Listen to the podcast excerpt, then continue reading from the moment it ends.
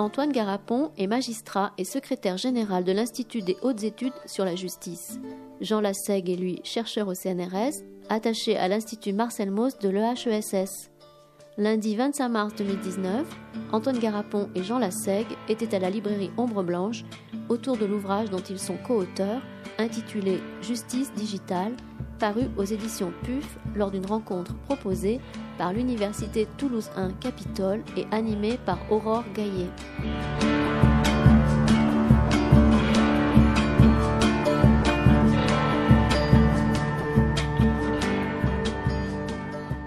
Bien, ben, je vais faire monter les, les artistes sur la, scène. non, je voulais remercier euh, amplement Antoine Garapon et Jean Lassègue d'avoir accepté notre invitation à la librairie autour de ce livre, Justice digitale, aux éditions du PEUF. Je voudrais remercier Aurore Gaillet, qui va donc euh, animer ce débat. Et je voudrais aussi remercier euh, l'Université Toulouse 1, la personne de Marcel Marty, avec euh, lequel nous organisons de nombreuses, enfin, en tout cas très régulièrement, des rencontres à la librairie. Donc merci. Euh, et justement, cette collaboration fait que ce soir, à 18h30, vous aurez un débat, toujours avec nos deux auteurs, à l'Université Toulouse 1, l'amphithéâtre, je retiens jamais, Pujas. Voilà. Merci à vous tous d'être venus à une heure un peu, c'est un peu tôt, mais c'est justement pour permettre qu'il y ait deux rencontres euh, ce soir. Merci.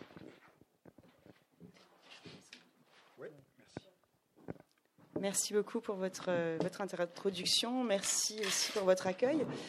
Et effectivement, on est, on est très, très heureux d'accueillir euh, Antoine Garapon et Jean Lassègue euh, aujourd'hui. donc, l'objet de leur visite était de vous présenter et de nous présenter leur ouvrage commun, La justice digitale, qui est paru en 2018. Et c'est donc l'occasion de vous accueillir à Toulouse euh, avec, euh, donc avec Ombre Blanche. C'est un partenariat qui nous tient très à cœur avec euh, l'université. Ombre Blanche, le Collège supérieur de droit de la faculté de, droit de Toulouse, mais aussi l'Institut d'études judiciaires et les bibliothèques représentées par Marcel Marty. Et ce sont des collaborations qui nous tiennent très à cœur. Donc c'est un plaisir d'être ici ensemble aujourd'hui. Alors je ne vais pas monopoliser la parole, je vais simplement présenter en quelques mots nos deux auteurs et leur ouvrage, et ensuite euh, on, lancera à la fois le débat, la présentation, puisque vous êtes euh, principalement ici aussi pour, euh, pour dialoguer, et c'est une forme, un format qui nous tient aussi très à cœur. Quelques mots donc pour vous présenter, en vous une fois encore d'être ici. Alors Antoine Garapon, euh, ce qu'il faut encore vous présenter, mais malgré tout c'est quand même important, euh, magistrat, secrétaire général de l'Institut des hautes études sur la justice, il me semble depuis sa création, 1991. Hein, voilà, donc plein de choses intéressantes qu'on trouve sur, euh, euh, le rôle de cet institut. Euh, vous êtes aussi l'un des rares juristes, ou l'un des juristes français bien connus du grand public, grâce aux émissions radiophoniques que vous animez euh, sur France Culture notamment depuis 2005. Les fidèles auditeurs de France Culture dont je fais partie connaissent euh, l'esprit de justice, le bien commun, euh, désormais matière à penser. J'avoue que je vous suis depuis 2005 et je suis assez émue de vous avoir à mes côtés aujourd'hui, après vous avoir suivi en tant que toute jeune doctorante à l'époque.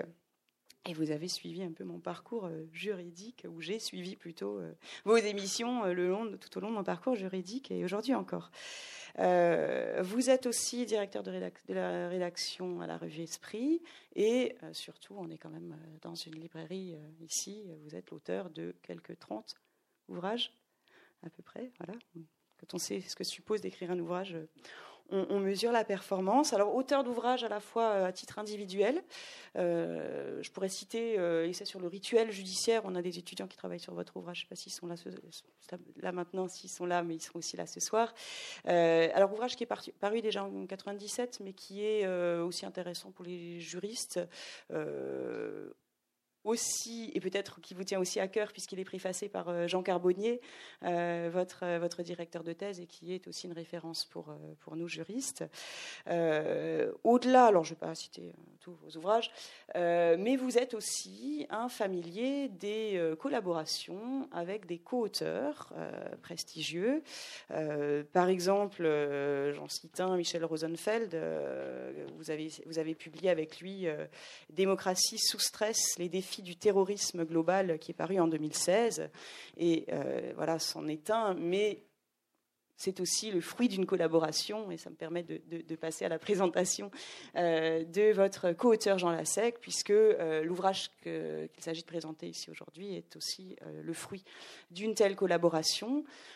donc, Jean Lasseg, vous êtes, alors, dans les présentations, on trouve de tout, philosophe, épistémologue, chercheur CNRS, mais bon, on retrouve très souvent philosophe, épistémologue, on on peut caractérisé ainsi. Et vous avez beaucoup travaillé sur l'histoire de l'écriture, euh, sur la philosophie du symbolique. On parlait à l'instant de Cassirer, donc euh, on a ici une influence qui est importante, intéressante. Euh, émergence, évolution de l'informatique, et notamment sur ce que ça suppose en termes anthropologiques, puisque c'est aussi une autre question qui, vous importe beaucoup. à côté d'écrits académiques, vous avez aussi consacré un ouvrage, mais qui est, je, l'apprends tout à l'heure, aussi l'objet de votre thèse, au mathématicien britannique Alan Turing. Euh, qu'on connaît aussi, euh, euh, j'allais dire, de manière moins académique pour tous ces travaux. On pourra parler peut-être plus tard de la pomme d'Apple et du mythe autour.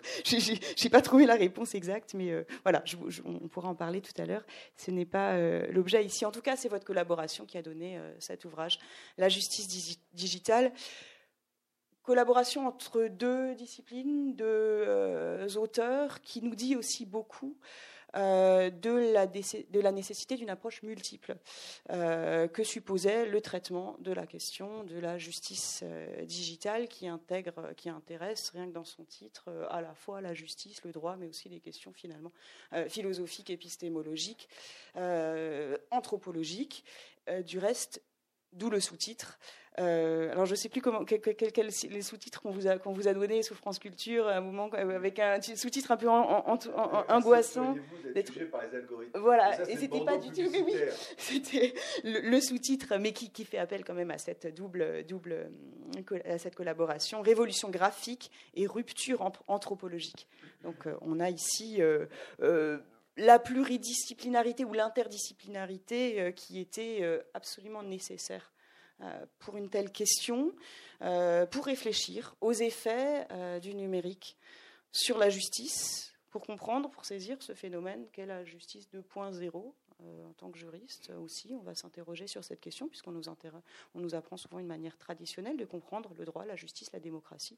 Qu'est-ce que ça suppose euh, Avec euh, des problématiques plus larges et qu'on retrouve, alors on parlait à l'instant de, l'anthropologie, mais dans votre chapitre 3, ça s'intitule Un fait social total.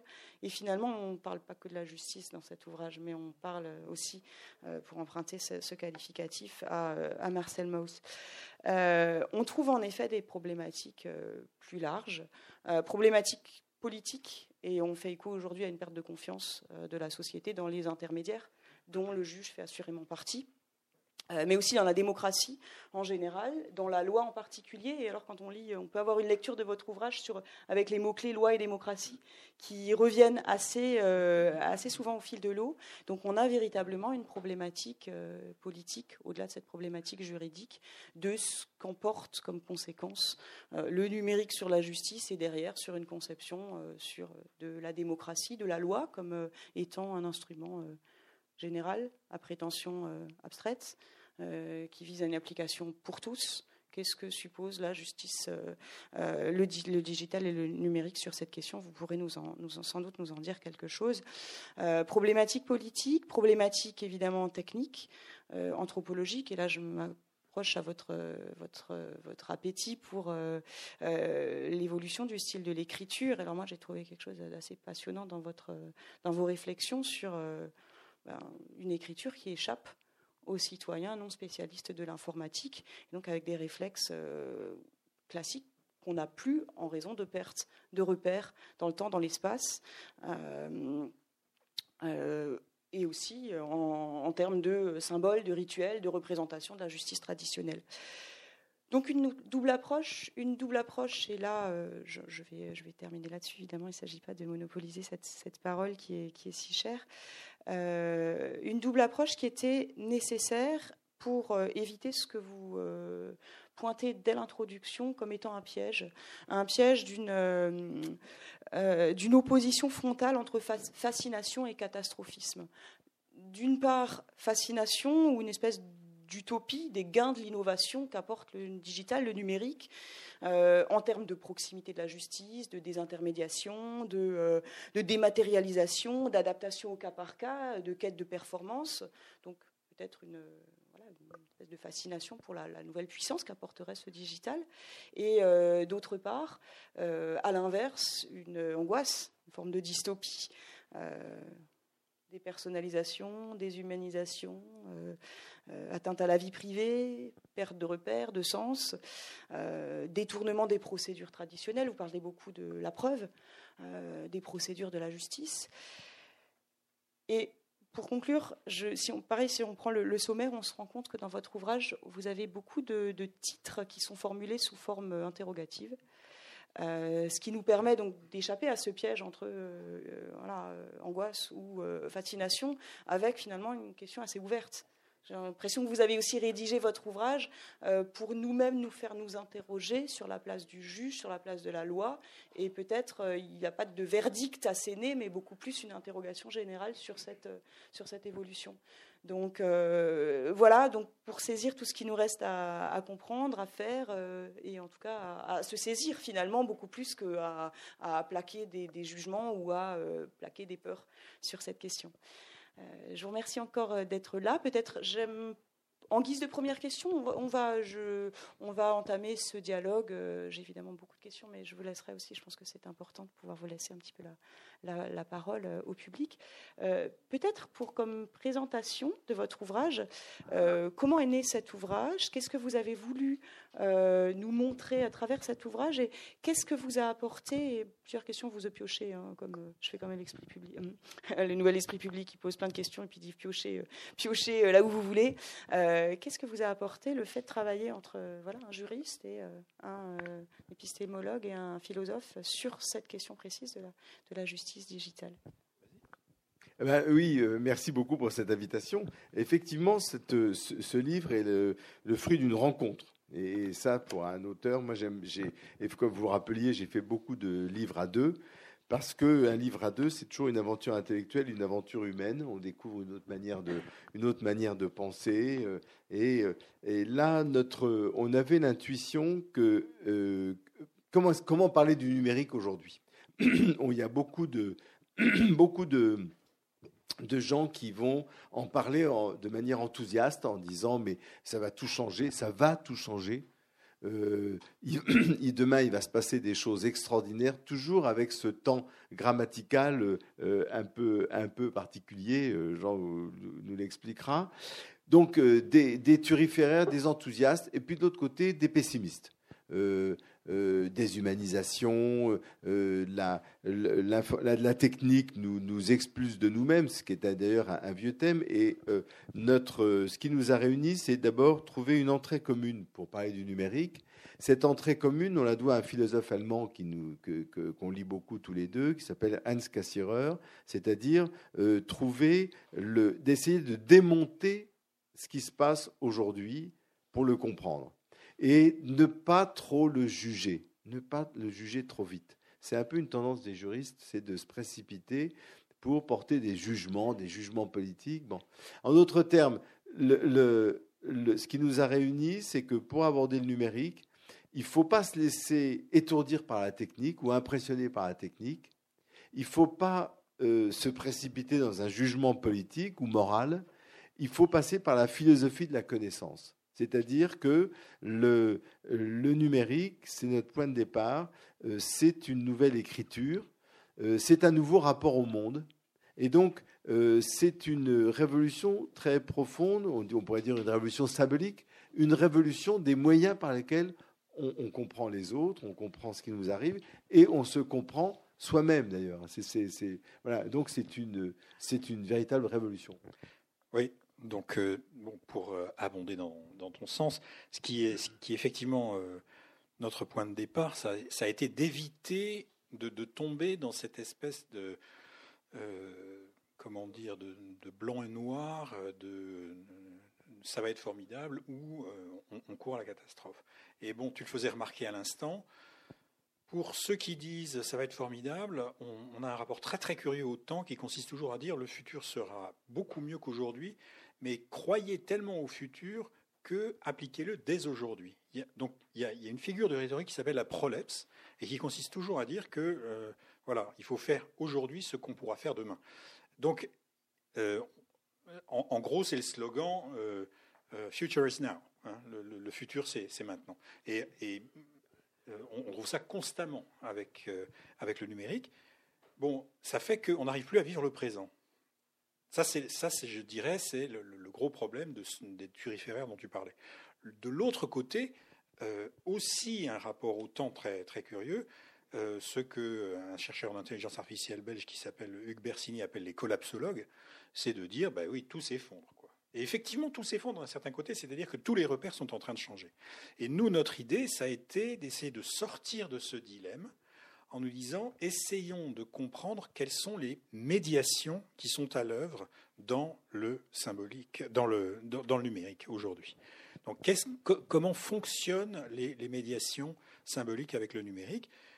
Comment ça change la justice? Quel est le rôle et l'autorité du juge? Est-ce est que cette autorité est conservée, transformée Sous quel, sous quel aspect, etc. Donc on avait une matière aussi très concrète. Et ça, je crois que c'est très important, plutôt que de parler du numérique qui transforme toute la société. Hein, on, en est bien, on en est bien conscient.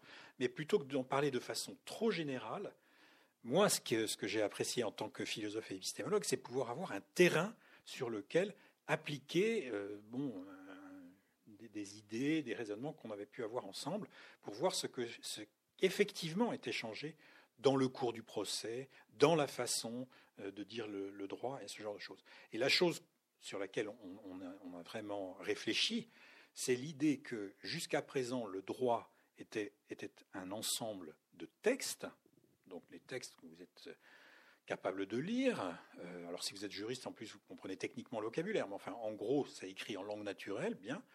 Et puis les nouvelles lois d'aujourd'hui, c'est du code.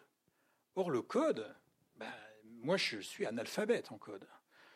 Hein. et donc, euh, tout intellectuel que je sois, il y a toute une partie là de l'écriture d'aujourd'hui présente dans absolument tous les domaines, y compris le droit, que je suis absolument incapable de lire et d'écrire. Et ça, c'est un phénomène radicalement nouveau. Donc on s'est dit, qu'est-ce qui se passe? Comment se fait-il que ce qui relevait du texte soit maintenant euh, hybridé en quelque sorte par du code? Où s'arrête l'un Où commence l'autre Comment réussir à repenser l'autorité de la justice dans ce nouveau cadre Et pour ça, effectivement, comme tu le disais Antoine à l'instant, il fallait revenir à des questions de philosophie de la connaissance. C'est-à-dire que le numérique, c'est une certaine façon de produire de l'objectivité, de produire des objets du monde. Et donc, il fallait revenir vraiment à qu'est-ce que ça fait du point de vue des connaissances. Pour euh, donner un exemple de ce que dit, de ce que dit Jean, par exemple, on peut faire un contrat tous les deux qui n'a plus d'existence langagière. Il y a des juristes parmi nous. Faire un contrat, c'est soit rédiger quelque chose, soit signer quelque chose qui est écrit. On le fait tous les jours, vous acceptez les conditions d'utilisation, boum, ça. Ben maintenant, il est possible de se dire, euh, sur la blockchain, on est tous les deux sur la blockchain, et euh, je vais lui vendre ma voiture, on va écrire un programme sur le prix et sur les conditions, etc. Et euh, transfert de fonds, transfert de propriété, euh, registre de propriété sans que rien ne soit écrit. Donc tout est codé. Tout est codé. En fait, c'est un petit programme informatique. Et alors, est-ce que là, on est dans la justement, quand on vous écoute, on a, on a, parfois du mal à faire le départ entre ce qui a, existe déjà et ce qui est du registre des peurs. Qu'est-ce qui existe déjà? Qu'est-ce qui est euh, possible à anticiper? Alors on a évidemment des thèmes, justice prédictive, mais comment est-ce qu'on pourrait matérialiser de manière encore plus précise euh, l'impact actuel de cette justice digitale sur le cours du droit Oui, il y, a un avocat parisien, Alain Bensoussan, qui rentre tous les jugements de licenciement dans, sa, dans, dans ce qu'il appelle un robot. Ça, c'est un peu excessif. C'est en fait un programme qui les lit et qui les range et qui les classe. Et il dit, euh, voilà, je fais ça depuis des années, depuis, depuis très très longtemps, et euh, j'ai pu établir une courbe normative. C'est-à-dire, je peux prévoir euh, ce qu'on va toucher lors d'un licenciement. C'était avant les ordonnances Macron. Ça va se compliquer un peu avec les ordonnances Macron ou simplifier. Bon, Et alors voilà, je fais une courbe. Et dans cette courbe, je constate que plus on est, plus on est resté longtemps dans une entreprise, plus on touche d'indemnité. Parfait. Puis au bout d'un certain temps que je situe très bien par secteur, par type d'emploi, etc., ça plafonne. Et puis à la fin, de manière tout à fait contre-intuitive, ça baisse. Donc, euh, deux, conclusions à cela. La première conclusion, c'est qu'il dit euh, tout ce que les juristes ils apprennent dans les bouquins de droit, ils ont des professeurs éminents, euh, mais ils se font plaisir. Parce que le droit, pour moi, c'est ça. Le, vrai droit, c'est ça. Et quand un client vient me voir, je lui dis ben, de quel secteur d'activité, quel type de contrat, depuis combien de temps vous êtes dans l'entreprise, ben, votre indemnité, ça sera ça. Donc qu'est-ce qu'on fait? On y va, on n'y va pas, on transige, on transige là-dessus. Euh, voilà. Et, euh, il ne se trompe pas beaucoup. Il ne se trompe pas beaucoup. Oui, donc, donc la, question qui se pose à partir de ce moment-là, c'est est-ce que le droit est une simple régularité statistique, ce que dit Ben Soussan finalement, ou bien est-ce que le droit c'est autre chose, c'est-à-dire une certaine norme qui est euh, pensée pour elle-même et on retrouve, on retrouve ce type de, de, conflit-là constamment avec, le, avec la justice digitale. Dans toutes les branches du droit est-ce que vous avez des domaines de ah, prédilection Peut-être que le pénal, c'est un peu différent. alors, euh, dans tous les domaines du droit, mais euh, dans des registres différents. En droit pénal, il y a quelque chose dont on a beaucoup parlé aux États-Unis, qui est le programme Compass, qui est un score de récidive. C'est-à-dire que quand, vous, euh, quand, quand quelqu'un se, se, présente, euh, parce que la différence entre, le, numérique et la statistique, c'est que la statistique nous dit euh, si vous habitez tel quartier, que tel type de délit. En gros, sur la portion d'autoroute Paris-Rouen, entre 1h du matin, des voitures de grosse cylindrée, un vendredi soir, eh bien, vous avez plus de chances, conduits par des jeunes qui sont manifestement pas l'âge de conduire des, BMW, eh bien, vous avez une proportion beaucoup plus grande que ça soit des trafiquants de drogue. Ça, ça, ça, existe depuis toujours. Non, ce qui est nouveau avec l'informatique, c'est qu'on va dire tel individu. C'est la même chose en médecine. C'est pas euh, euh, les fumeurs ont plus de chances de faire un cancer du poumon. C'est dire vous, en fonction de tas de choses qu'on peut savoir sur vous, vous avez 400 euh, fois plus de chances de développer un cancer du rein. Et pour les délinquants, c'est pareil. Sauf que la médecine, c'est pas la justice.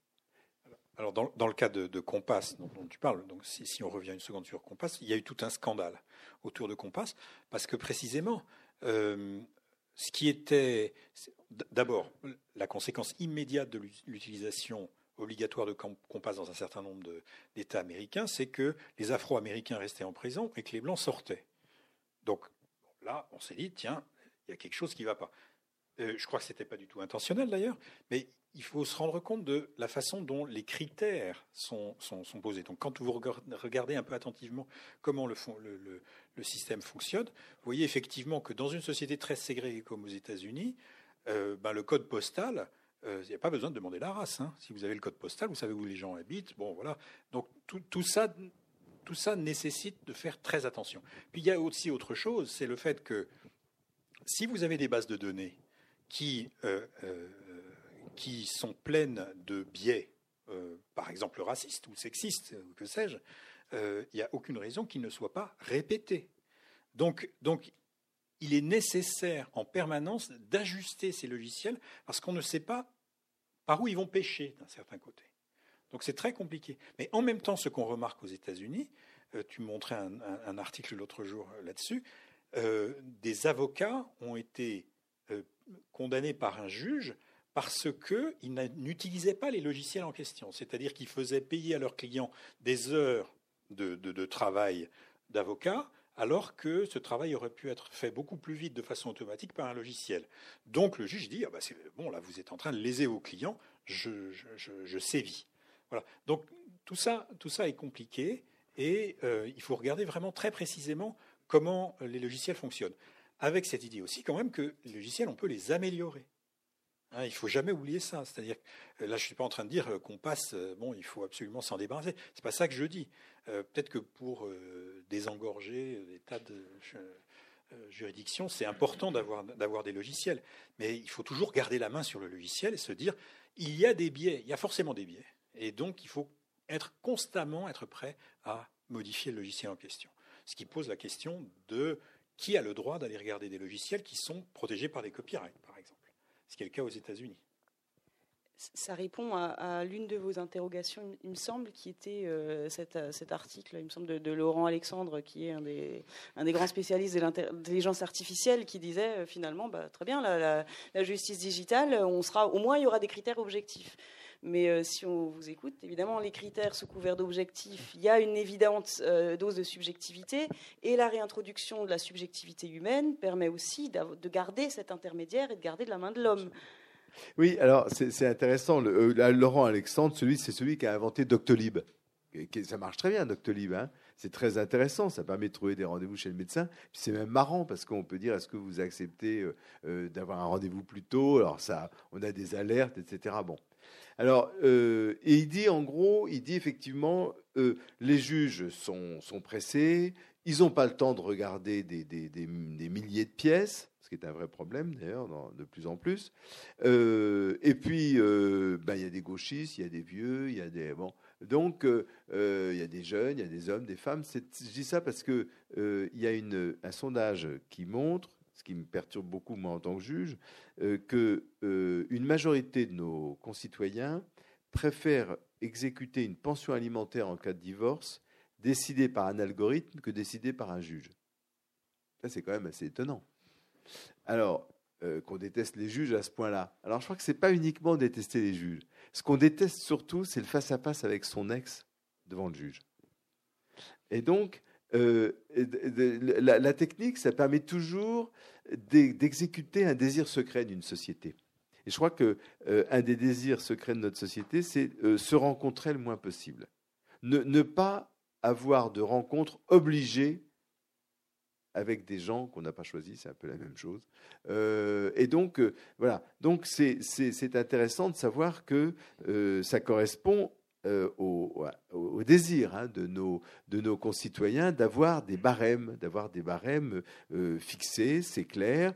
vous savez que vous avez, vous prenez votre portable, salaire de monsieur, salaire de madame, mode de garde, nombre d'enfants, situation exceptionnelle, s'il y a un enfant handicapé ou je sais pas quoi boum, et vous avez immédiatement des indications de pension alimentaire. Immédiatement. donc ça, c'est une application en justice euh, familiale.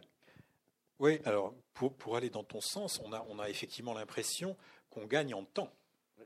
Qu'on gagne en temps et qu'on invite les biais des, juges. Donc euh, ça, c'est d'un certain côté, c'est formidable, hein, évidemment.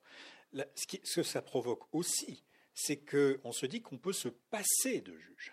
Et donc que toutes les, sphères intermédiaires, en quelque sorte, hein, les, autorités euh, symboliques que la société s'est données pour gérer un certain nombre d'activités, éviter la violence, parce que c'est quand même ça au bout du compte, euh, commencent à vaciller?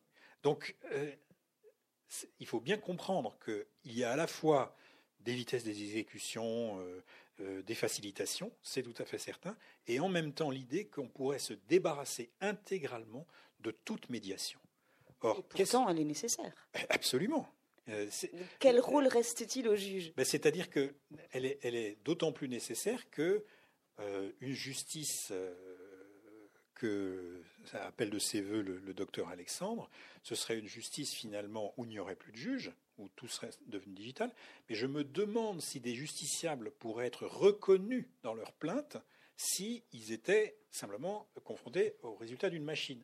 Quand on va euh, dans un tribunal, c'est sans doute aussi parce qu'on veut être reconnu, même si on perd son procès, c'est peut-être pas le problème.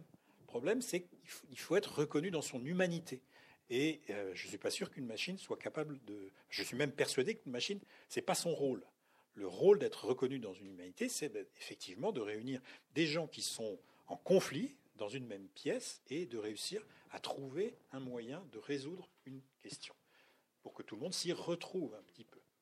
Ça veut dire qu'on aussi, on est aussi confronté à, à la complexité humaine, c'est-à-dire à des aspirations complètement contradictoires des justiciables qui, à la fois, pour certains points, préféreraient se passer du juge et euh, faire euh, confiance à l'algorithme, mais euh, parfois, au contraire, ils ont besoin du rituel de la justice, ils ont besoin de la forme symbolique, ils ont besoin du juge, ils ont besoin. Donc, c'est peut-être là aussi l'une des difficultés de, de, la question que vous posez. Oui, c'est une des difficultés, c'est-à-dire que ce, ce, sur quoi il faut réfléchir, on réfléchit un peu dessus, c'est que toutes les affaires ne sont pas très symboliques quand on a un problème de recouvrement de, euh, de loyer d'un euh, quelqu'un qui a loué son garage qui vous paye pas, vous avez, vous envie d'être payé. Pas bon. Euh, en revanche, c'est vrai que le divorce, le pénal ou certains types de contentieux, le droit du travail souvent, ça fait quoi? Eh bien, il y avait un ami psychiatre, il disait moi mon problème c'est pas d'avoir des bons médicaments, c'est que je dois soigner des gens qui veulent pas guérir. C'est ça le problème du psychiatre. Et, j'allais dire, si on transpose à la justice, excusez-moi d'être un peu familier, mais dans beaucoup de gens qui euh, intentent une procédure de divorce, l'objectif, c'est quand même de faire chier son ex. Parce qu'on est dans au cœur d'un conflit. il y a des passions, il y a de la passion humaine. Il y a dans un divorce quelqu'un qui est plus d'accord que l'autre. Bon. Euh, ça, c'est la, la vie. Et euh, à quoi sert la justice? Elle, elle, sert à donner la parole à chacun euh, elle sert à mettre de la distance, de la distance temporelle. Donc, euh, le, véritable, la véritable euh, solution consiste à faire le, à bien distinguer des affaires dans lesquelles il faudra rester en langue naturelle, avec des vrais juges, dans un délai raisonnable, comme autrefois, et quelles affaires peuvent être, peuvent être déléguées à la machine. Et je pense qu'il y en a pas mal d'affaires. Il y a déjà les radars sont là pour ça, donc ça marche. Euh, ça, ça marche. Pourquoi? Parce que justement, c'est facile. 50 km/h, vous êtes à 52, vous savez, vous êtes en tort. Ça, ça, peut être facilement réglé. Tu, parles des radars, c'est intéressant parce que c'est un autre secteur. Il y a une expérience américaine en Californie qui a été très intéressante. C'est euh, finalement la règle, la règle de droit, la limitation de vitesse, c'est complètement ringard, c'est complètement dépassé. Parce que si je suis un très bon conducteur, dans une très bonne voiture, que le temps est sec, avec une très bonne assurance, avec une très bonne assurance, euh, je peux faire du, 90 ou du 100 sans aucun danger. Alors que sur la même route, un jour où il pleut, sortie d'école, début de vacances, euh, il faut. Donc, dans le fond, il faut faire une. Euh, et on retrouve l'idée d'individualisation. On va faire une limitation de vitesse adaptée au type de véhicule, à la météo, à, la qualité du conducteur, etc., etc. Alors, ça veut dire qu'il n'y a plus de loi commune pour tous. Il n'y a plus de loi commune pour tous. On peut se dire, ben, euh, voilà, euh, là aujourd'hui, pour vous, ça sera 130. Pour vous, euh, vous êtes jeune conducteur, votre guimbarde, non, ça sera 70. Puis on peut aller plus loin. Ça veut dire, mais pourquoi est-ce que on va faire une loi individuelle pour chacun? En fait, on va placer un petit dispositif dans la voiture, et puis votre voiture, ben, à tel endroit, elle pourra aller jusqu'à 120. Puis après, mais c'est déjà un peu ça. Vous, conduisez comme moi des voitures. Euh, euh, moi, je trouve ça, ça, m'énerve. qui se mettent en phare directement, se mettent en code et fait des tas de trucs. Il dit mais attendez, euh, c'est qui, qui, conduit là la voiture bon. non non, la voiture elle fait ça toute seule. bon, elle et, et, et, et, ça va ça va continuer de plus en plus. Alors au point de vue juridique, c'est quand même très intéressant pour les juristes que nous sommes. C'est-à-dire qu'il n'y a plus de loi commune. Il n'y a plus de loi générale et abstraite. Il y a des lois pour chacun. Et les lois pour chacun, ça va, ça va avantager les gens qui ont des Mercedes et qui, voilà, et désavantager les autres. Le parallèle avec la médecine est, intéressant. Euh, avant de laisser peut-être la, parole pour, pour quelques questions, je ne sais pas s'il y en a encore un peu de temps, je, voulais vous question que je me pose en vous écoutant, c'est il y a des choses à faire, il y a des choses à, réfléchir encore, et je me demande dans quelle mesure les lois actuelles et les pouvoirs, le pouvoir politique prend la mesure de, cette, euh, de ces questions, par exemple, on est en plein dans la, loi, la nouvelle loi sur la programmation de la justice. Euh, est-ce que là-dedans, il y a la, prise de mesure de ce que ça suppose? Euh, Est-ce que comment on fait aujourd'hui? Parce que là, on pose beaucoup de constats, on, pose beaucoup d'alertes, mais est-ce que tout ça, ça reste, on reste entre, entre universitaires et citoyens et justiciables, ou est-ce que derrière, en termes de, en termes de loi précisément, il y a une prise en compte de ce qu'est la justice digitale, ce qu'elle suppose et comment on fait à la fois pour l'encadrer sans la brider, puisque c'est un petit peu ça aussi le sens de votre propos. Euh, il y a des choses dedans, mais bon, il y a aussi des limites à poser. Est-ce que, euh, voilà, dans 2019, aujourd'hui, la justice digitale. Euh, Alors, la réponse à cette question, c'est une très bonne question. La réponse, c'est non. On met, mais le ministère de la Justice, comme nous tous, on met du temps à comprendre et on comprend toujours un peu en retard. Par exemple, on pense que le, numérique, c'est ce qui va accélérer les choses. On continue de penser le numérique comme un facilitateur, c'est génial, on prend un billet sur la SNCF quand on veut, on paye, c'est bon, vois des gens qui font la moue, je partage ça parce que c'est souvent c'est compliqué, c'est énervant, etc. Bon, très bien. Donc c'est un facilitateur, un accélérateur, ce qui est déjà très important parce que ça veut dire qu'il nous permet d'intensifier nos vies, ce qui est le, ce qui est le désir de l'homme moderne. Donc ça, c'est une... Bon, mais en fait, il fait beaucoup plus que ça. Il fait beaucoup plus que ça parce que euh, je vais continuer mon exemple de, Ben Soussan euh, et de son droit de licenciement. Moi, je rêve, euh, qu'est-ce que serait un, gouvernement moderne? Un gouvernement moderne, c'est celui qui s'emparerait de ces outils pour faire une politique d'accès à la justice volontariste. C'est-à-dire que pourquoi est-ce que, quand je pourquoi on y travaille activement, hein, je vous rassure tout de suite avec le ministère, parce que c'est, de se dire, euh, ce qui se passe en Colombie-Britannique, ça veut dire, euh, en, Angleterre, il y a le divorce en trois clics. Je ne suis pas sûr que ça règle tellement la vie des familles, mais ça, c'est un autre problème. Alors, qu'est-ce qu'on peut faire? Ce que ne fait pas la LPG, la loi pour la programmation de la, justice, mais j'espère bien qu'on y arrivera, c'est d'avoir des machines au service du public, pour le service public, pour dire, eh bien, désormais, euh, quand vous adresserez à, euh, un bureau d'aide judiciaire ou un avocat, eh bien, l'avocat pourra faire tourner euh, ces machines et dire, ben, dans votre affaire, écoutez, a priori, moi, ce que je vois dans ma machine, c'est que c'est plutôt quatre mois d'indemnisation ou c'est plutôt 10 000 euros du point d'invalidité. bon, ben, qu'est-ce qu'on fait? C'est la même logique. C'est la même logique et c'est une bonne logique. Oui, c'est une, bonne logique. juste, euh, il, faut, compter euh, qu'on doit avoir accès au logiciel. Voilà, donc il faut réussir à faire en sorte que les logiciels qui sont fabriqués par des sociétés privées et, qui font donc du, profit, euh, puissent, il puisse y avoir un certain contrôle, qu'on sache exactement ce qu'ils font et que donc il y ait des commissaires euh, comme il peut y avoir des commissaires aux comptes, qu'il puisse y avoir, à mon avis, au niveau européen, hein, des commissaires qui soient appointés, euh, qui soient suffisamment bien payés pour ne pas filer chez Google, et faire le travail consistant à regarder ce que font les logiciels. Est-ce que c'est fait? Est-ce qu'il y a vraiment au niveau européen quelque chose qui réfléchit à l'existence de tels logiciels? Enfin, en tout cas, nous, c'est ce qu'on appelle de nos voeux. Quand on nous interroge, ça nous arrive quelquefois, on va au ministère de la Justice euh, la semaine prochaine ou dans 15 jours. Je pense que c'est quelque chose qu'il faut dire, parce qu'il faudrait réussir à faire ça très vite. Bah, euh, ça marche pas encore pour l'instant. C'est ce qu'il faudrait faire parce qu'il y a, quelque chose d'extraordinaire, des bonnes nouvelles quand même là-dedans. C'est que euh, le ministère de la Santé, le ministère de la Justice va produire énormément de données, de données structurées, donc de données très, facilement exploitables. Parce qu'on est en train de mettre dans le ministère de la Justice tous les procès en temps réel. Tous les procès en temps réel, ça veut dire que vous avez des données incroyables. Ça va permettre de, connaître par le biais numérique, informatique, l'évolution de tous les dossiers. C'est inimaginable. Alors moi, je pense qu'il faudrait que le public exploite ça pour lui. Parce qu'il y a une partie de ces données qui ne peut pas, euh, qui ne peut pas, euh, qui ne peut pas vendre ou qui ne peut pas donner, parce que la loi Le Maire les oblige à les ouvrir.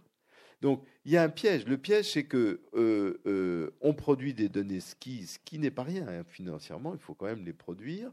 On n'a pas le droit de les vendre. Des boîtes privées vont prendre ces données et les revendre très cher à l'administration. Il y a quelque chose qui ne va pas. C'est oui, c'est exactement ce type de cercle vicieux qu'il faut pouvoir un tout petit peu contrôler. Voilà. Et donc euh, c'est pour ça que je, je crois qu'il il faut tout de suite penser à savoir comment est-ce que on va, comment est-ce qu'on va, euh, on produit de la, richesse en quelque sorte. Les, les, ministères vont produire de la richesse. De la richesse brute. De la richesse brute, exactement. Et il devrait être capable de la raffiner un peu lui-même pour améliorer la justice, parce que on donne l'impression que c'est tout est mal, mais dans la justice, il y a beaucoup de choses qui vont pas et que l'informatique peut améliorer.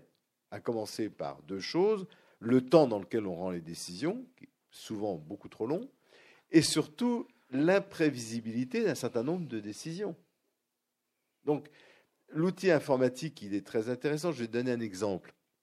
Euh, il y a une boîte qui a montré que les juges, euh, comment dirais-je, tiennent un très grand compte de l'adultère en matière de divorce. L'adultère a été aboli comme cause présomptive de divorce par la loi de 75. 75, hein, ça fait un certain temps. Bon. Eh ben, les juges ils ne le savent pas, ils le savent pas, mais c'est les, informaticiens qui ont montré ça. C'est quand on invoque l'adultère, hop, la prétention compensatoire augmente. Alors, quand on est ça veut dire, c'est très intéressant. Ça veut dire plusieurs choses. Premièrement, les avocats vont se dire, bon, ben, dans un dossier, j'ai intérêt à appuyer là-dessus, ça va donner, rapporter plus à mon client. Bon. Ensuite, ça veut dire que les juges ont tendance à appliquer des lois qui sont abrogées mais ça c'est très connu. C'est mon, maître Carbonnier expliquait que je ne sais pas ce qu'on pensera Jacques Pomaret dans l'histoire, c'est très très fréquent. C'est-à-dire euh, on a nos habitudes euh, mentales, etc. Bon. Mais il y a une troisième euh, conséquence que je trouve très intéressante, c'est que les juges ne sont pas tous de mauvaise volonté. Donc si on leur dit vous privilégiez l'adultère, ils vont augmenter leur niveau de conscience.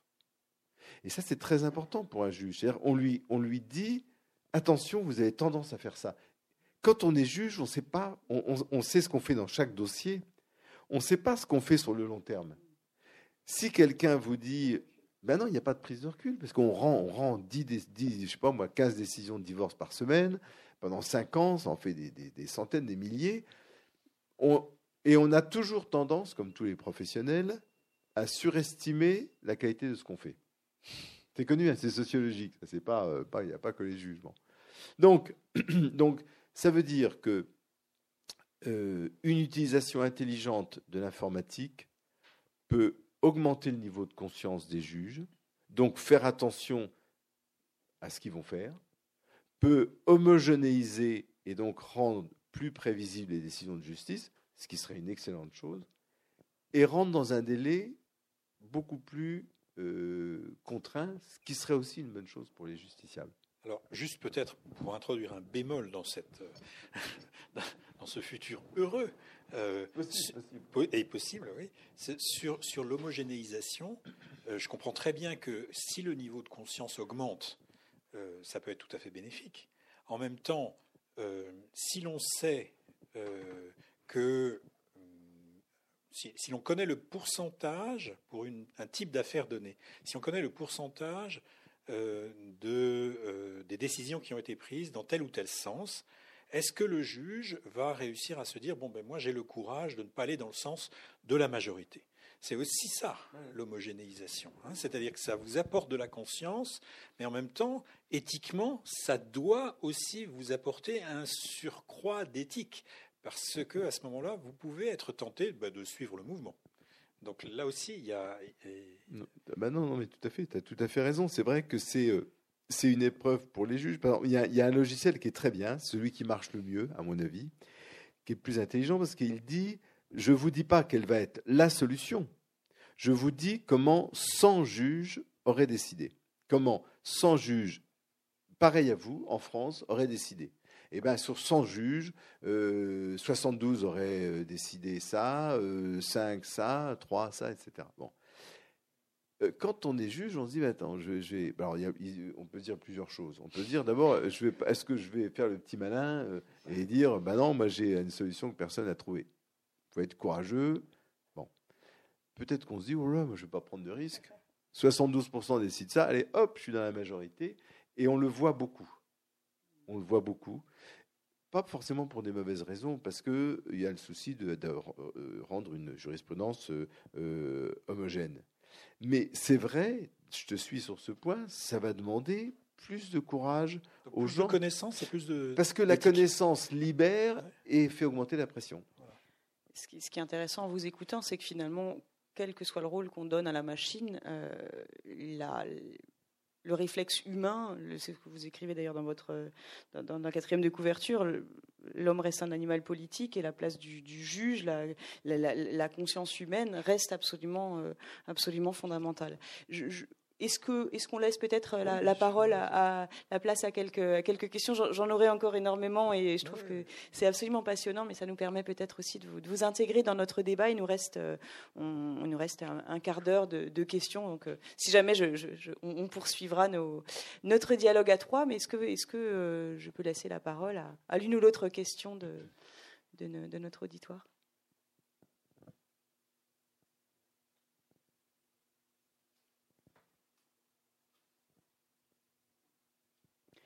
Je continue sinon.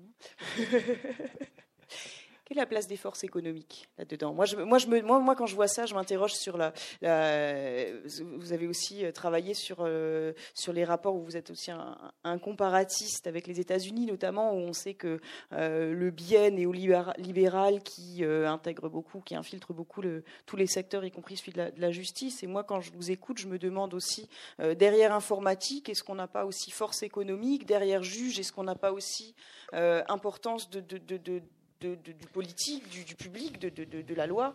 Donc, comment, comment est-ce que vous envisagez cette tension? Alors, il y a, c'est une euh, très bonne question, comme les autres, mais euh, elle, est, elle, est, euh, elle est particulièrement, comment dirais-je, elle est très rarement posée dans le débat. C'est-à-dire qu'on parle très peu d'argent quand on parle de numérique, parce qu'on est dans l'idéologie du gratuit. En fait, c'est pas gratuit du tout.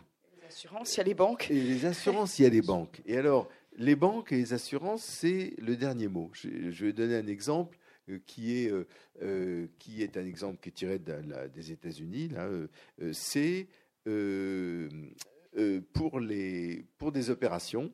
On dit, mais dans le fond, une opération, si on croise les données que nous donne la médecine prédictive, plus les histoires de responsabilité, eh bien, le chirurgien va envoyé à sa compagnie d'assurance. C'est déjà un peu le cas en France, j'ai envie d'en dire un mot là.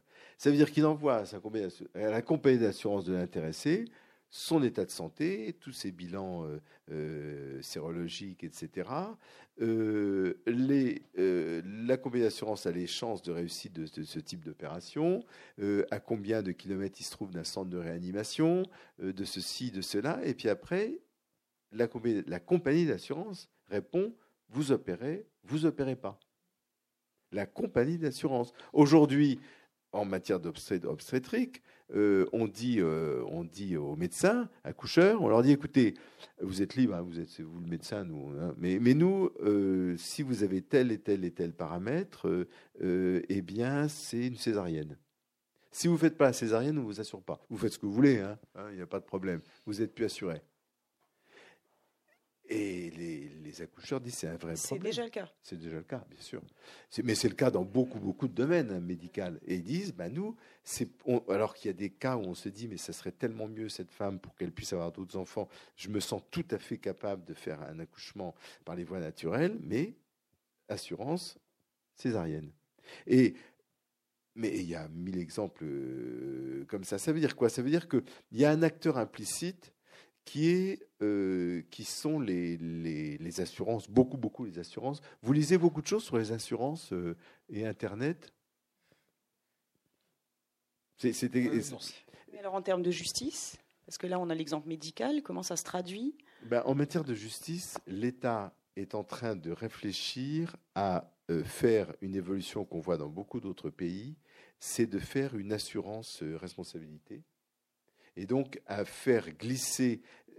on va retrouver ça dans d'autres domaines du droit. On dit la voiture autonome, la voiture autonome, euh, ça pose des problèmes juridiques insensés. Non, non, ça pose aucun problème juridique. Ça pose un problème de transfert massif d'argent de l'assurance automobile à l'assurance du, constructeur. Pour les produits défectueux, c'est en droit, on passe d'un régime de responsabilité à l'autre.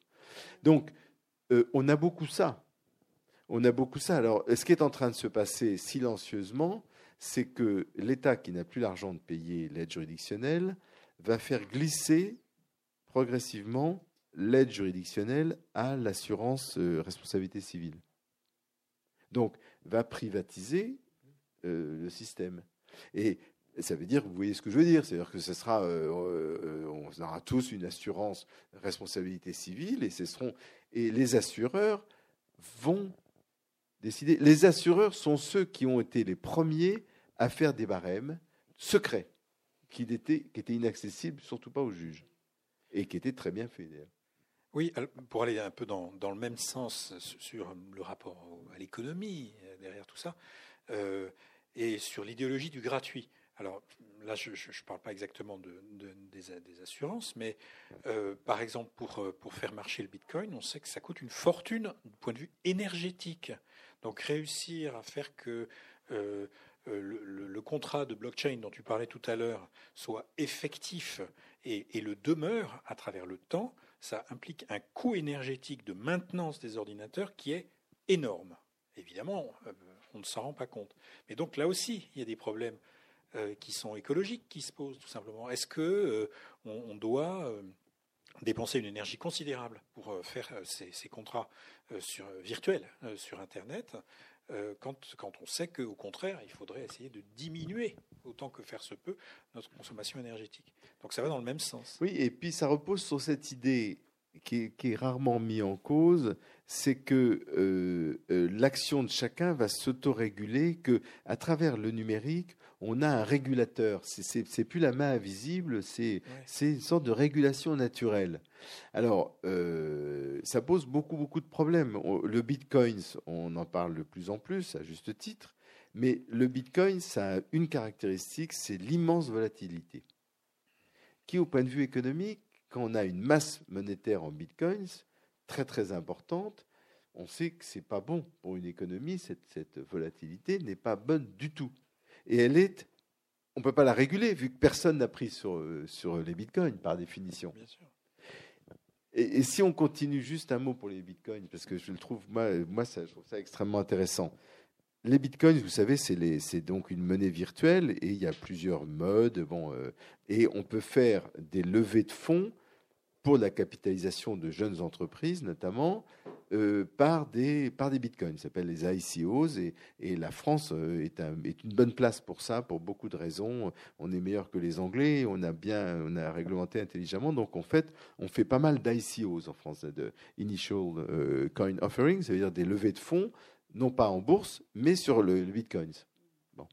Donc c'est alors ce qui est intéressant, c'est un petit détail, mais qui c'est pourquoi les gens, des investisseurs qui mettent des millions, hein, qui laissent des millions, font plus confiance à un code informatique qu'à leur propre connaissance économique, qu'à l'interconnaissance qu'ils ont d'un milieu. Ça, en dit long. Ça en dit long sur les modifications en profondeur de nos sociétés. Ce n'est pas uniquement des, savants fous, des techniciens de la Silicon Valley qui inventent des trucs improbables. Non, non, c'est une modification profonde de nos sociétés. Oui, d'un point de vue anthropologique, ce que tu dis, c'est que l'espèce de fond euh, qui nous possède d'un certain côté, c'est cette idée de délégation aux machines. Voilà. Et contre ça, euh, c'est ça le mythe moderne. Euh, on ne lutte pas vraiment contre les mythes. On peut réussir à les modifier peut-être, mais on s'en sort pas. En tout cas, c'est pas en disant ah ben oui non mais c'est pas comme ça que ça marche que voilà. Donc c'est aussi quelque chose qui dans le livre a été pour nous un point important, c'est dire la critique que l'on peut faire ne consiste pas simplement à nier euh, l'intérêt euh, ou l'influence que peut avoir le numérique. Ça consiste à dire que devant ces constructions mythiques-là, il faut réussir à prendre une certaine distance critique. Donc on ne va pas simplement euh, nier le système, mais il faut qu'on arrive à trouver la bonne distance pour ne pas en être simplement le jeu du coup, j'en reviens peut-être à ma, question de tout à l'heure. Avec votre livre, vous faites office aussi euh, pas de lanceur d'alerte, mais de forme, vous, vous appelez à une prise de conscience. dans quelle mesure les concernés parce que les individus, finalement, il y a, cette espèce de dessaisissement. Vous écoutez, il y a même un, on a peur de cette perte de repère. Enfin, je veux dire, en termes anthropologiques, c'est extrêmement intéressant. Mais maintenant, si je reviens au magistrat, euh, il se rend compte aussi euh, de ces évolutions. Euh, et je reviens à ma, question sur ce qui est fait concrètement, ou dans quelle mesure un livre comme le vôtre interroge, oui, ça c'est évident, mais Qu'est-ce qu'on fait une fois qu'on a constaté à la fois ce dessaisissement potentiel et à la fois, on revient tout à ce qu'on disait tout à l'heure, l'importance malgré tout de l'intermédiaire du juge sur certains points, pas sur tout, mais sur certains points, il reste important. Est-ce que les magistrats eux-mêmes s'en rendent compte, s'en saisissent? Est-ce que quand vous allez au ministère et vous en discutez, il y a quelque chose qui dit on la met où la barrière pour dire attention, ne, ne, laissons pas filer les choses? Oui, oui, oui, tout à fait. Non, non, mais je pense que c'est, ce qui est tout à fait frappant, c'est la rapidité de cette évolution. C'est une évolution vis-à-vis de l'histoire. Si on voit là, c'est beaucoup plus puissant que la révolution industrielle. Hein c'est infiniment plus puissant parce que ça touche les médiations profondes, ce que ne faisait pas, ou beaucoup moins, la, la révolution industrielle. Donc, euh, euh, on est un peu saisi. La rapidité avec laquelle euh, les, choses évoluent fait qu'on est un peu saisi. Mais ceci dit, euh, non, il y a, quand même une prise de conscience, un travail les, de toutes les, tous les pays comparables. donc ça, rassurez, on peut, on peut se rassurer. Il y a du travail qui est fait. Oui, pour aller dans ce sens-là, ce qu'on appelle aussi un peu de nos voeux, c'est euh, justement, devant ces évolutions-là, et le fait qu'on ne cherche pas du tout à nier leur intérêt et leur importance, il faut, il faut par exemple réussir à se dire que dans, telle ou telle affaire, bah, les parties se mettent d'accord pour dire que bah, telle partie du procès, bah, ça, ça peut être automatisé, puis telle autre, non. Telle autre, il faut que ça reste, euh, il faut que ça reste euh, dans une justice plus classique. Mais donc, il faut réussir d'abord à se mettre d'accord là-dessus. Et je pense que ça, on ne peut. Évidemment, c'est pas une machine qui fait, qui fait ça, puisqu'elle est partie prenante dans tout ça. Donc il faut que sur des affaires particulières, localement, on se dise ça, on peut déléguer, et ça, on estime peut-être à tort, mais nous, on estime que au cas par cas, dans des affaires particulières, sans avoir peut-être un standard, je ne sais pas, national. Sur tel point, il faut, on aura la machine. sur tel point, c'est pas, c'est pas qu'une histoire de machine. Excuse-moi, c'est pas une histoire de machine. C'est, c'est comme l'affaire de, de la voiture automatique. Ça touche des professions entières. C'est-à-dire que les avocats aujourd'hui sont très mal, mais ils sont très mal euh, et on fait travaille beaucoup ensemble d'ailleurs pour euh, pour euh, parce que ils sont très mal parce que par exemple l'information juridique aujourd'hui aller voir un avocat sur une information pour une information juridique ça vaut plus le coup. Il, est on peut en trouver beaucoup mieux dans la legal tech, beaucoup plus précis que ce que dira l'avocat pour rien. Donc et on a besoin d'avocats on a besoin d'avocats parce que les avocats sont des intermédiaires indispensables. Il n'y a pas de démocratie sans avocats. Faut les. Mais ça veut dire qu'il y a une transformation absolument vertigineuse. Qui, que, alors je ne parle pas des huissiers qui sont, euh, qui a été complètement transformé par les notaires. Vous avez des plateformes de vente avec transcription de main sur la blockchain. C'est une évolution majeure et on ne voit pas pourquoi on maintiendrait des rentes qui ne servent plus à rien. Quand on, a fait des voitures sans carburateur, on n'allait pas maintenir un carburateur pour les fabricants de carburateurs. C'est un peu la même chose pour les professions juridiques. Vous avez lu dans Le Monde, comme moi, la semaine dernière, ce qu'on attend pour les professions de santé. Il y, a des, il y a des spécialités qui vont être très, très durablement affectées, comme la, radiologie, parce que les interprétations de radio sont mieux faites par la machine que par des hommes une révolution finalement de toutes les professions. Voilà. Euh, le droit, le droit n'en est pas, n'en est pas exclu. Tout à fait. Euh, est-ce qu'on a une question de la salle peut-être avant de, avant de clore le, le débat? Est-ce que vous voulez un L'exemple que vous avez donné sur la production de des données faites par le ministère de la Justice et le ministère de la Santé conjointement, c'est-à-dire on, appelle ça ben, le big data, c'est-à-dire il va y avoir donc une prolifération, un déluge de données.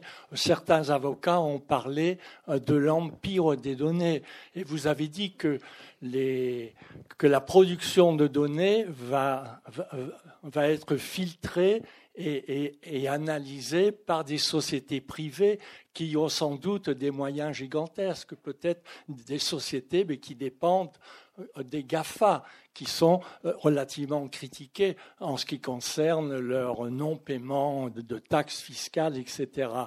Est-ce que finalement, euh, ce ministère de la Justice, qui est, un peu ben, le totem de la démocratie, ne, deviendrait pas euh, ne deviendrait pas l'avocat d'une nouvelle forme de démocratie qui s'appellerait ben, la datacratie.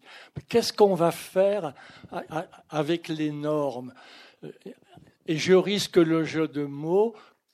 Comment va se comporter ben, la norme qui n'est déjà plus la loi devant les normes?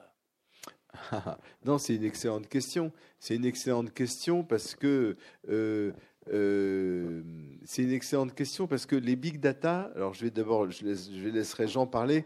Si vous voulez, les big data, c'est quand même beaucoup plus compliqué que ce qu'on croit d'avoir euh, de, produire des de produire des, des, choses sérieuses avec des big data. Hein. Ça, c'est pas c'est pas évident.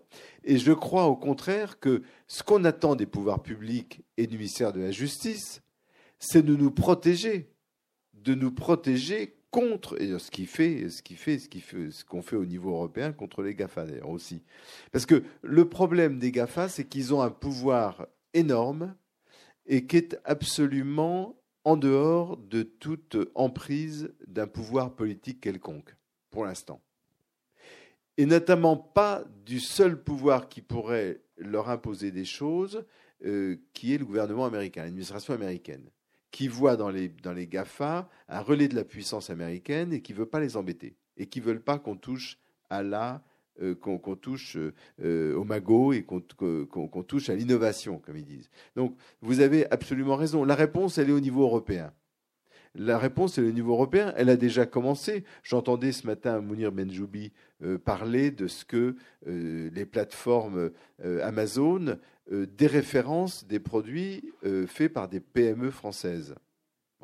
Donc c'est, il faut absolument, c'est au niveau national et encore mieux au niveau européen qu'il faut absolument réagir. Pour ça, il faut comprendre ce qui se passe. Il ne faut pas être hystérique contre les GAFA, mais il faut être exigeant qui payent leurs impôts et qu'on puisse avoir barre sur eux euh, lorsque on estime que ce qu'ils font n'est pas éthique ou défavorise, euh, comme c'était le cas ce matin de la loi euh, qui, va être présentée par Bruno Le Maire et aujourd'hui même sur la protection des PME françaises qui sont qui sont très menacées parce que Amazon Amazon ne, quoi, ne comment dirais-je, ne refuse de signer des, je parle même pas de droit, mais des chartes éthiques ou des règles de bonne conduite. Oui, moi je dirais, euh, je dirais un peu la même chose, c'est-à-dire que la, possibilité d'une richesse aujourd'hui est liée à, ces dettes-là. Donc euh, il faut effectivement savoir euh, qui les possède et comment les contrôler. Alors je peux prendre un exemple. bon, moi je, travaille au CNRS, un certain nombre de mes collègues travaillent à l'INRIA et, me disent ah bah oui, nous on fait de l'informatique théorique pour une bonne raison, c'est qu'en fait les données, c'est des données qui sont devenues privées, donc on n'y a plus accès, et, donc euh, bah oui, on, fait ce qu'on on peut faire, c'est-à-dire de l'informatique théorique. Bon, il faut voir aussi les budgets de recherche et développement des GAFA. Hein. Je dire, euh, je ne sais plus si c'est Google ou Amazon qui est capable d'avoir un, un, budget de recherche et développement qui doit être trois fois celui du CNRS entier. Bon, euh, pour, euh, donc, donc il faut effectivement se dire que la privatisation des données n'est sûrement pas la solution et que nous, au niveau européen, il faut qu'on exerce un contrôle. Alors ça aussi, c'est une idée culturelle. il se trouve qu'aux États-Unis, bon, l'idée de contrôle est c'est pas vécu de la même manière. Mais chez nous, ça nous paraît une évidence. Hein. De même qu'on a des médiations symboliques de type État, il nous paraîtrait tout à fait normal d'exercer un certain contrôle sur la construction de la valeur euh, au niveau des données. Voilà. Alors, je crois qu'il y avait une dernière question. On a deux, trois minutes pour conclure. C'était une question. Alors, rapidement, mais comme ça, je vous donne quand même la parole. Oui, très rapidement, sur la compétence. Vous avez cité l'exemple des radiologues, où effectivement les logiciels, les logiciels de lecture de radio sont nettement plus compétents que le propre radiologue. Mais il faut aller jusqu'au bout du raisonnement.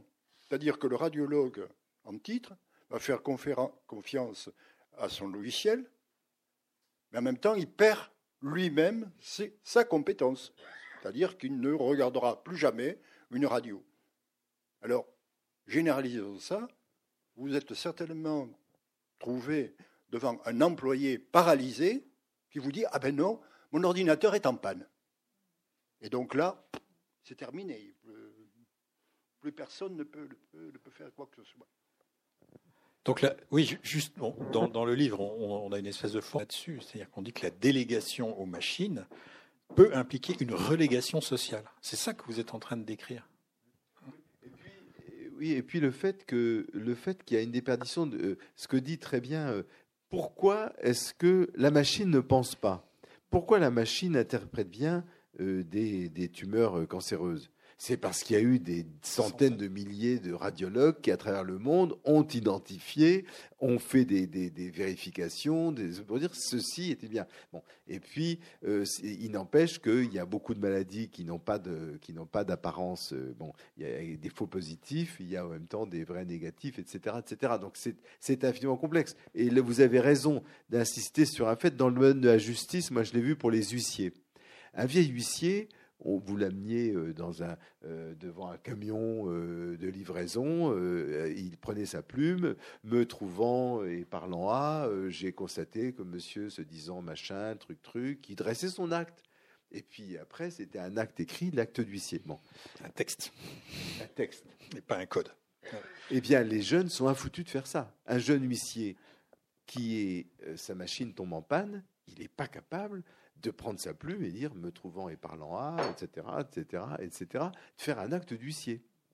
Alors, et ça, je crois qu'il faut qu'on soit tout à fait vigilant à garder, euh, la, à garder une compétence humaine.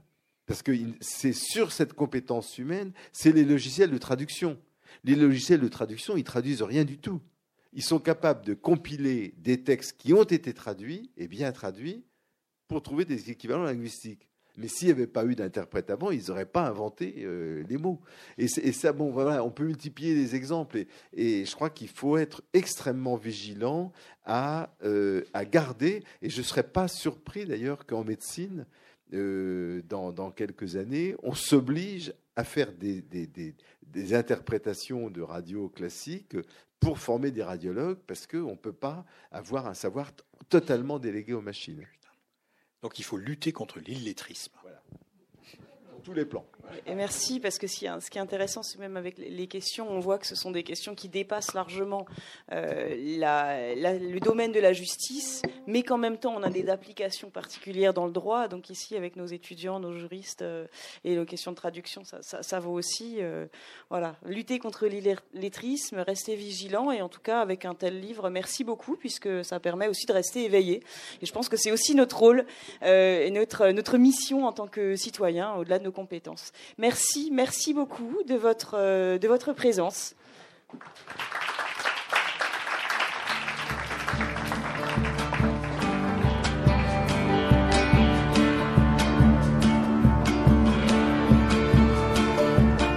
Vous venez d'écouter Antoine Garapon et Jean Lassègue, co-auteurs de l'ouvrage Justice digitale, édition PUF, à la librairie Ombre Blanche le 25 mars 2019.